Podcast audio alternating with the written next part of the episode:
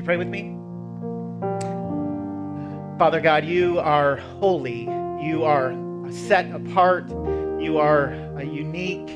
You're altogether good and gracious and kind uh, and wonderful and beautiful. And so this morning, as your people, we come and gather and we worship uh, your good name. Uh, Lord, I pray that you would uh, give us eyes to see this morning, help us to see and to behold your glory and uh, your goodness. I thank you for the opportunity that we have to uh, be called your people, your sons and daughters. Thank you that you know everything about us uh, and you still love us. This morning, uh, we give you thanks. God, we commit this time to you. We pray these things in Jesus' name and by your Spirit. Amen. you may have a seat. Uh, good morning, Christ Point. It's so good to see you this morning. If you are new to Christ Point, I want to welcome you. My name is James. I have the great joy and privilege of being the pastor of this local church body. Uh, I want to welcome you. Today is an exciting day at CP. We have a fall festival after the service. That's right. Who is more excited about the free food than they are about my message? Most of you answered correctly. Um, if you are new to Christ Point, I want to let you know that hopefully you received a connection card on your chair. There is a QR code in the bottom right hand corner. If you could pull out your phone and scan that QR code, let us know that you were here this morning. That's going to take you to a website. Uh, it'll give you all the pertinent information that you need of what is taking place at CP in the days ahead. Uh, something that we are very excited about is on November the 14th. Uh, we are going to have a packing party here Sunday morning for Operation Christmas Child. We have 600 shoe boxes that we're assembling. Uh, we are so excited because each and every one of those shoe boxes represents a child somewhere around the world. And so not only is a young boy or a young girl uh, going to get gifts in a box, but they also are going to be given uh, the life transforming uh, good news of the gospel. And so we're praying that those boxes would go out and the people that receive them, that their hearts and lives uh, would be changed forever. And so circle your calendars uh, for the 14th of November. That is going to be our service. And so the service is going to look a, tip, a little differently when you come in here. There'll be tables set up and there'll be goodies to pack those shoe boxes. We'll pray for them together and we will celebrate uh, the good work that God is going to do. So don't miss it. Uh, invite a friend. A ton of work has gone on to prepare us for that event and we're super excited for the 14th uh, to come. If you have your Bibles with you, uh, turn in them to Matthew chapter 5. Uh, Matthew chapter 5. We've been walking. Oh, wait, wait, wait. I forgot. I forgot to dismiss the kids. You knew it, but I didn't know it, which is funny because I work here. Are you okay? Uh, if you are a kid here this morning and you would like to go to CP Kids, uh, head to the back. If you are super excited about hearing my message, you can stay. Kids, we will see you shortly. Oh, hey, one more thing, uh, kids, while you're leaving. I wanted to let you know uh, when you leave this morning, uh, for those of you in the, in the barn or listening outside, um, one, of our, uh, one of our ushers, someone from our impact team, will give you one of these little blue tokens. Uh, this token represents free lunch for you. And so uh, I know, I'm just as excited as you are. There's a couple different options. There's hot dogs, there's tacos outside. Uh, when you go to get lunch, just hand them this ticket and you'll get a free lunch, okay, which is cool. Don't take seven or eight tickets if you're just one person. We'll find out about it. We have ways, okay? So make sure you grab one of these as you leave this morning. I'm sorry that I forgot that. So uh, I'm going to pray uh, for us again, if I could do that. Um, and I'm going to give you an opportunity to pray for you. And so, would you bow in prayer as we open up God's Word? Um, I, always say this you know you better than I know you. And so, wherever you are this morning, just take a moment and pray uh, to a God who hears and listens and ask uh, God to open your eyes and help you to receive what He has for you this morning. Would you do that now?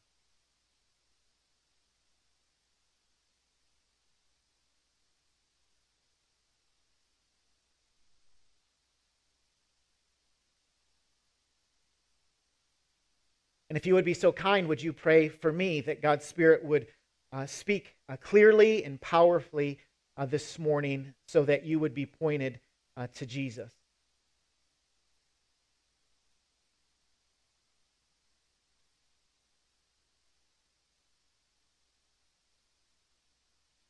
God, would you be so kind to give us eyes to see and ears to hear and hearts to receive uh, your word this morning? Thank you for the promise that we find in your word that when it goes out, it doesn't return void. And so we cling to that this morning. I certainly do. I ask that you would accomplish whatever uh, you see fit. God, we love you. We pray these things in Jesus' name and by your Spirit. Amen. Um, have you ever found yourself in a place where you didn't belong? Have you ever found yourself in a place where you didn't belong? Uh, the day was Sunday, September the 14th. The year was 2014, and I made my way uh, to watch a Carolina Panthers football game. Uh, they just so happened to be playing the Detroit Lions. Uh, there are Lions fans from far and wide that had gathered upon Charlotte, North Carolina on that particular Sunday. All six of them uh, to cheer on the Honolulu blue and silver. I'm a Lions fan. I'm a die-hard Lions fan. I always have been. I, I wish God would change my heart in this particular area. They've been a little disappointing for the last 60 or 70 years, uh, but I'm still a fan. But it didn't take long for me to realize when I walked in the stadium that, um, that I was one of the few people who were rooting for the Lions. Honestly, I think there just was a handful of us both teams uh, were undefeated. They were 1 and 0. It was the second week of, of the season. And I felt, quite honestly, like a fish out of water. Um, I won't repeat to you the things that the Carolina Panthers fans said about my beloved Lions because it is Sunday morning and it would be inappropriate. But I can tell you that they were not kind with their words. Not kind with their words. I left the stadium after uh, that loss, which was not shocking, um, thinking to myself, I, I don't know if I belong here. Do you ever have a feeling uh, in your heart and in your life where you were somewhere where you didn't belong? One day, Jesus was speaking to a crowd on a mountainside overlooking the Sea of Galilee, and there were a whole bunch of people there that I suspect felt like they were in a world where they didn't belong. Uh, there was a, a, foreign government that was ruling over them. Uh, there, there was a way of life within that community and world where the, the ethic of the day was vastly different uh, from people who followed Yahweh or who were interested in the teachings of Jesus.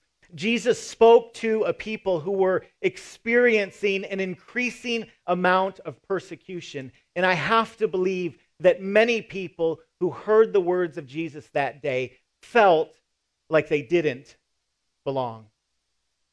Uh, so, how do you respond when uh, you feel like you are in a world where uh, other people don't see things the way that you see them? Uh, how do you respond when you realize that you are in a world where you are very much the minority in following after and chasing after Jesus? How do you, how do you live? Uh, we can respond a couple different ways. Uh, on one hand, we can assimilate with the culture around us. Uh, we can kind of look at the world out there and we can be like them. And, and quite honestly, sometimes that feels easier. It feels easier to go with the flow. It feels easier to just sort of drift along in life. It feels easier not to be the lone voice crying out saying, There's another way. It's easier just to assimilate with the culture and the world around you. A second response that we can have is not to assimilate, but simply to pull back, uh, to look at the world and think, That's all bad. I don't want to be a part of it. And so we simply find a handful of people that think the way that we do and talk the way that we do and operate the way that we do. And we create, in essence, a little holy huddle that's safe uh, from the, the world out there. We can assimilate, uh, we, we can pull back, but Jesus uh, gives his followers a different way. It's a way that I want to encourage you uh, to walk in uh, this morning. It's, it's not a way where we become like the world. It's not a way where we remove ourselves from the world. Instead, it's a way for us to push in and change the world. And I want to encourage us this morning to push in and change the world around us. Uh, Jesus said in Matthew chapter 5 to those who were listening that day, You, you are the salt of the earth. But if salt has lost its taste, how shall its saltiness be restored? It's no longer good for anything except to be thrown out and trampled under the people's feet. Jesus says to his followers, You are the salt of the earth, of the world. This is a statement of fact. He is not telling these people, This is how I want you to act, although he does. He is telling them, This is who you are. This is who you are. You are a salt. It's a statement of fact. It's not a command. Well, question then becomes, well, what does that mean? Like, what does it mean to be salt? There are two things primarily uh, that salt was used for during that day. It was used as a preservative, and it was used as an additive. It was used to preserve a meat or food. It was used to season the food that people ate. Um, salt preserves. 2,000 years ago, people did not go to Trader Joe's and buy a bunch of meat and go home and put most of it in their kitchen and some of it in the freezer in the garage. Like that, that was not an option for people. And so what they wanted to do is to prevent the meat uh, from going bad. And so they would pack it with salt. A dear friend of mine told a story of what happened to him uh, when he was in, in uh, college. He had left for a, a long extended vacation of three weeks, and they had their refrigerator full of stuff, right? They had a refrigerator uh, full of meat. And when they left, there was a storm. It took out power and it shut off the refrigerator and freezer. And when the electricity kicked back on, uh, the refrigerator did not kick back on. And so the meat just sat there day after day after day. Eventually, the meat thawed, uh, the meat went bad, and the meat, uh, it stunk. Right? And, and, and that smell that was in the freezer permeated the whole house. You can imagine what it was like for a college kid uh, to come back to campus and have that smell greeting him. Jesus is telling his followers, um, I want you to be salt. You are salt. I want you to preserve um, the culture around you. I don't, I don't want you to pull back and ignore the culture. Uh, I don't want you to become like the culture. I want you to move into the culture and preserve it. Culture a left unrestrained does not gravitate toward goodness and godliness. I don't know if you've noticed this or not. This has been the case since the beginning of time. Right? This is this is not new. Maybe you're here this morning and you remember that 70s Beatles song when they sang you've got to admit it's getting better, it's getting better all the time. Remember that one? It's not. Not getting better all the time the same headlines that you read about in the paper or that you hear in the news, the same headlines that catch your attention uh, when you're at the supermarket and you're checking out on the magazine covers. Like those same stories that we're hearing about today, in many ways, have been being told for thousands of years. You read the Old Testament and you read the New Testament, and there's things that you read where you go, ooh, that's not good. We, we live in that world, in that fallen and that broken world. And so it's this world that we live in that Jesus says to his followers, I want you to, to press in, to move into the culture, and I want you to be uh, used as a preservative. Right? It should be good news, Christian, um, for you to be at school. It should be good news for fellow students around you and for staff and for teachers if you're a follower of Jesus and if you attend a particular school or institution. Your presence should be good news for your neighbors. Like your neighbors should go, I'm, I'm so grateful that they live next door to me. They, they notice me, they love me, they chase after me. It should be good news when you go to work on a Monday morning uh, and, and you work for a boss or you work alongside other employees and you're a follower of Jesus. Uh, your, your presence should be used by God to preserve uh, the culture around you. Historically, um, the church at her best um, functions like this. The church certainly has some blemishes in her history. Right? We know about them. You, you study the history of the church, and there's times where you go, ooh, like, that, that's not good. Right? But, but there are other times when the church showed up and they had a reputation for caring for the marginalized, for starting hospitals and schools. The church was a compelling force for good in the culture. It helped preserve um, the world around them. Jesus is saying to his followers, You are the salt of the earth. You are to preserve uh, the world around you. Salt not only preserves, but it seasons, it makes food taste better. How many people here have ever had a meal that their mother cooked and the first thing you thought was, I think that needs a little salt? Show of hands. Put your hands down. That was a trick. Don't admit that in front of people. Your mother's cooking was perfect. Was perfect.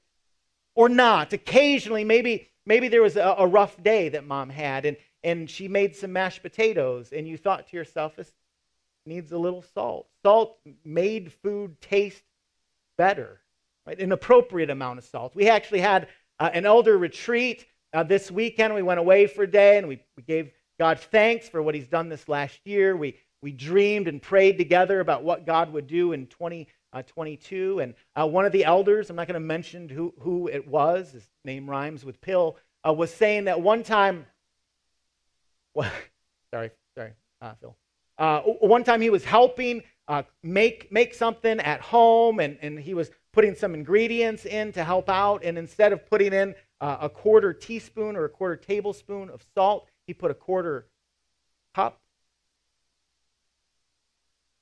Shame on you. Shame on you. Not helpful. Not helpful. Uh, but typically, salt actually is a good thing. It's a good thing. It helps food taste better. Jesus is telling the crowd, You are the salt of the earth. Your, your life is to season um, the world around you. Right? Again, it is to be a good thing for, for the world, for your community, for your relationships, if you're a Jesus follower, if you know and love Christ, because you're to bring seasoning uh, into your sphere of influence. Uh, what's interesting is Jesus also uh, couples those words with a warning uh, to his disciples, to his followers, to the crowd. He says, You are the salt of the earth, but if salt has lost its taste, how shall, uh, how shall its saltiness be restored? It's no longer good for anything except to be thrown out and trampled under people's feet. A salt can be, uh, become contaminated by mixing with impurities. Desalted salt is unfit even for the compost heap, says author David Turk. He, he wrote that when uh, that what was popularly called salt was in fact a white powder, perhaps found around the Dead Sea. There's a picture this morning that you can look at. If you've ever been there before, there's this powder that collects on the, the shore. Uh, he says that while containing sodium chloride, uh, salt also contained much else, since in those days there were no refineries. Of this dust, the sodium chloride was probably the most soluble component and so the most easily washed out. The residue of white powder still looked like salt and was doubtless still called salt, but it neither tasted nor acted like salt. It was just road dust. And Jesus is saying to his followers, like, don't, don't just be road dust. Like, be, be seasoning to a culture. Salt preserves and salt seasons. And you, you, Christian, follower of Jesus, you are the salt of the earth. So Jesus says to us, those who follow Christ, be who you are. How tragic would it be for you not to be who you are? How tragic would that be? You know, this week I was, I was thinking about this, and believe it or not, um, Henry came to mind. Henry was, was part of our worship team this morning, and I asked Henry if I could use him as an illustration this morning. And I don't know why, but he agreed. And so, Henry, come up. Come up here. I want you, to, Henry, I want you to camp out over here by this microphone. You should feel at home here. And grab your guitar with your Clemson, whatever, like two and four or something like that, whatever. They lost yesterday, didn't they? They did. Again, that, they had to lost before. A couple times, a few times. I'm sorry to hear that. I like Michigan. They're undefeated. Yeah, go blue. Um, when, I, when I think of Henry, I oftentimes think of Henry here. There's more to Henry than this, I assure you. But, but Henry has a, has a gift that has been given to him by God, and he's nurtured it uh, through the years. Right? So when I, when I think of Henry, this is oftentimes the picture that comes to mind. Henry with his guitar, with his Clemson guitar strap.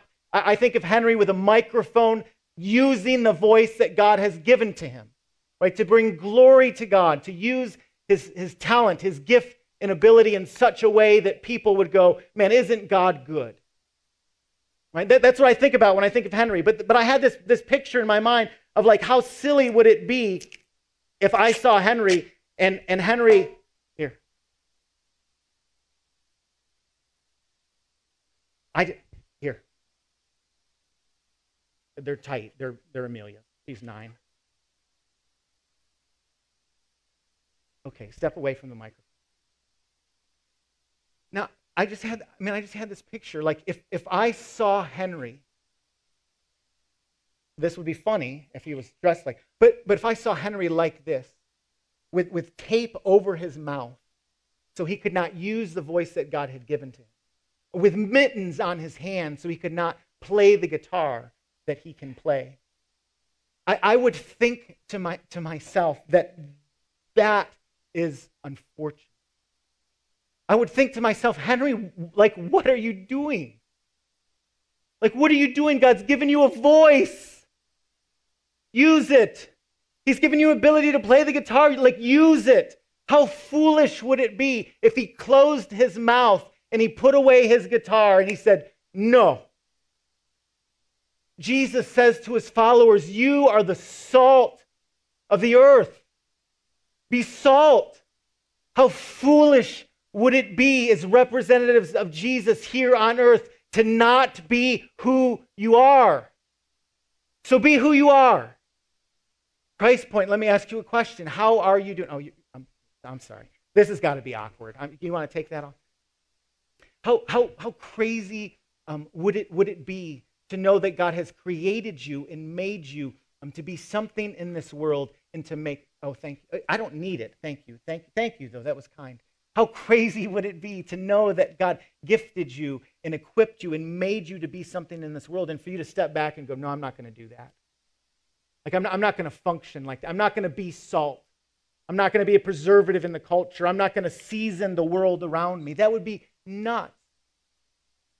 Jesus says to his followers, You are uh, the salt of the earth. He continues in verse 14 You are the light of the world. A city set on a hill cannot be hidden, nor do people light a lamp and put it under a basket, but on a stand, and it gives light to all in the house. In the same way, let your light shine before others, so that they may see your good works and give glory to your Father who is in heaven. You are the light of the world, Jesus says. I mean, think about this. Jesus is the one who said that he is the light of the world.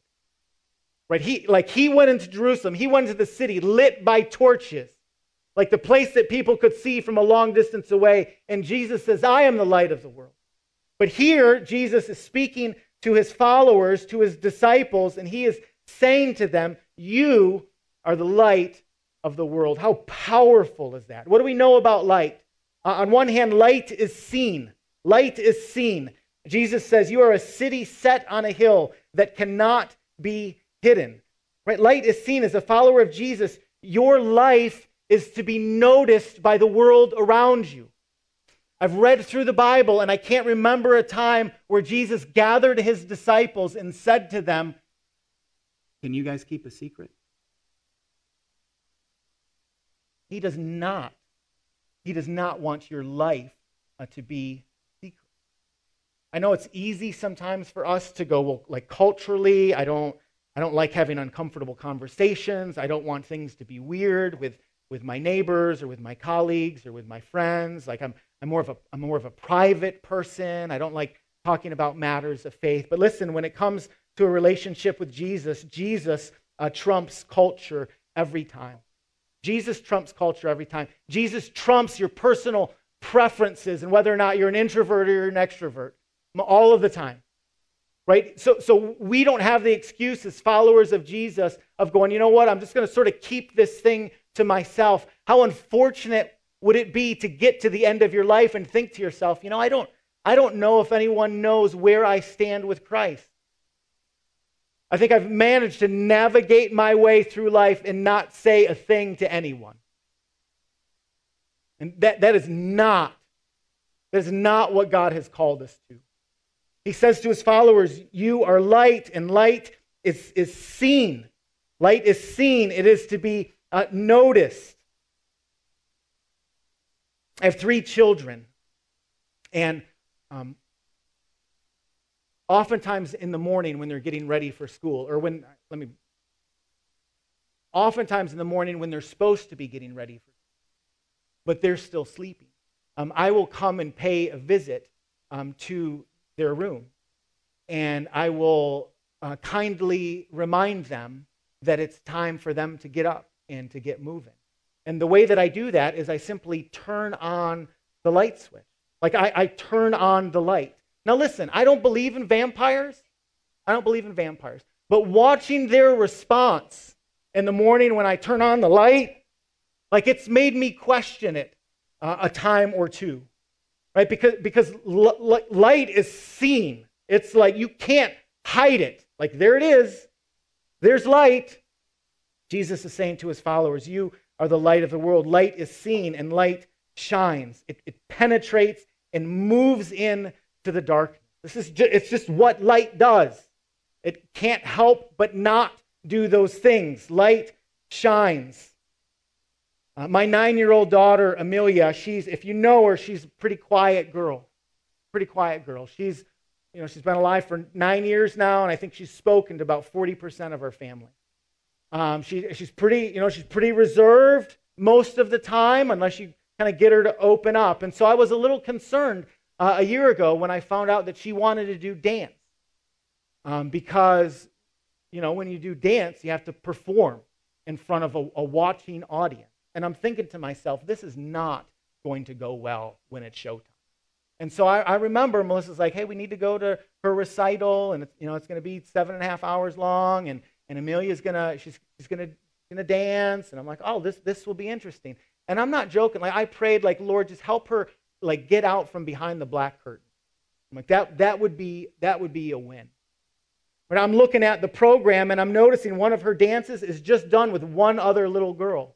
And I'm thinking to myself, that poor other girl is going to have to do a solo.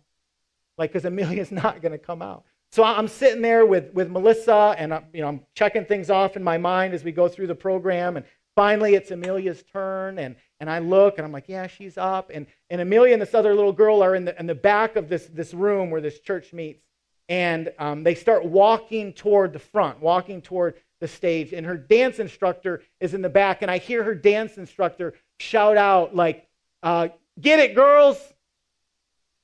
And I think to myself, like, get it, girl. Like, I don't know. I mean, Amelia's not going to do this. Like, good luck, other girl. But, like, I can't explain it. Like, I don't know what happened from the time that she was standing in the back of that room to the time that she got to the front. But it was like a light went on in her little heart. And she, she saw the people and she saw the lights, and it was like showtime. And I was shocked. And when I, when I think about that, I can't help but think that God hasn't wired us and equipped us in such a way that we are to be a bright light in the world around us. Where, where like God the Father is just going like, get it, like, be who you are. Be light. Light uh, is seen. Uh, light shines. This is what God has called us to be as his people. And then there's, just like there was a warning when Jesus talked about the salt, there's this warning when he talks about light. You're the light of the world, verse 14. A city set on a hill uh, cannot be hidden, nor do people light a lamp and put it under a basket, but on a stand, and it gives light to all the house. In the same way, let your light shine before others so that they may see your good works and give glory to your Father who is in heaven. How foolish would it be to have light and to cover it? Like, why, like, why would you do that? Why would you have light that could be seen by a watching world and cover it up so that nobody notices? It's like occasionally, unbeknownst to me, I'll have my cell phone out and I'll accidentally hit the flashlight on my phone. And I'll put my phone back in my pocket. And I'll walk around and I'll just go on living my life with my lit. Right? And, and occasionally I'll come across someone who loves me enough to go, hey, there's a light coming from. And I was like, oh, like, I didn't know. Like that, that's not what the flashlight is used for. That's not what the light is used for. The, the light is used to be seen. So Jesus says to his followers, You are the light, and let your light be seen. Like don't, don't, don't hide it. What's crazy is sometimes when we think about lights, we think about big, bright lights, like, like lights that will light up a stadium. But their perspective of a light 2,000 years ago was not the same as our perspective. Like we think of light like LED lights and like, like for them, there was like a little candle. I mean, it was a small and almost seemingly insignificant light. But, but if you have a small and seemingly insignificant light and you light it in the darkness, it is seen by all. Uh, some of you here this morning may think that your light is small and insignificant. You think to yourself, I'm not a big, bright light for the world to see. I'm just a small, maybe seemingly insignificant light. And Jesus would say to you, No, no, you, you are the light of the world. Jesus spoke to people on the mountainside and he gave them a picture of what it looked like to be blessed in God's eyes, and it blew people away because it wasn't the powerful, it wasn't the influential, it was the seemingly insignificant that Jesus said, You are blessed. He told his followers, If you follow me, you will experience persecution. Things may not go well for you in the world. You may think to yourself, I do not belong here. I am a fish out of water. And he says to his disciples, he doesn't say to his disciples, I want you to assimilate. Life will be easier for you. He does not say to them, I want you to withdraw and hide. He says to them, I want you to move and to press into the world that God has made, and I want you to make a difference for me. This is the prayer that Jesus prayed in his high priestly prayer in John chapter 17. Jesus was praying for his disciples, he was praying for his followers, and this is what Jesus, the Son of God, prayed for for his followers and prayed for for you. Listen to these words I do not ask that you take them out of the world, but that you keep them from the evil one. They are not of the world, just as I am not of the world. Sanctify them in the truth. Your word is truth. As you sent me into the world, uh, so I have sent them into the world. God is ascending God, and He's sending you, you follow Him. He's sending you into the world. And He's reminded you and He's told you that you are salt. You are salt. Preserve the world around you, season the world around you. Live in such a way that it is a good thing that you are present. You are the light of the world. You are to be seen and you are to shine. Not so, by the way, so that you look spectacular, but so that God is glorified. Live your life in such a way that people look at you and go, man, God is good. That is the prayer um, that Jesus is praying here in John chapter 17. This is, is the, the message, the word that he gives to his followers. Don't assimilate with the culture. Don't pull back from the culture. Move into the culture and be who you are. You are salt and you are light. And so be salt and be light for the glory of God. You pray with me? Father God, my, my prayer for uh, your people this morning is that we would be who we are, who you've called us to be, that we would be salt and light, that we would be a people uh, who live our lives in such a way that we uh, show people your goodness, the beauty of your Son Jesus, in your glory. God, my prayer this morning is that if there are folks here this morning who do not know and love Jesus, that your Holy Spirit would stir in their hearts and affection for you. Uh, Lord, your word teaches us that Jesus is fully God and fully man, that he came and lived a perfect life, that he died a sinner's death, he was buried, but he rose again, defeating death and offering life to those who trust in him. And so I pray that that, that faith, that trust, that you would fill that faith and trust in our hearts this morning so that we would experience uh, the life that is ours. God, we love you. We thank you so much for loving us first. We pray these things in Jesus' name and by your Spirit. Amen.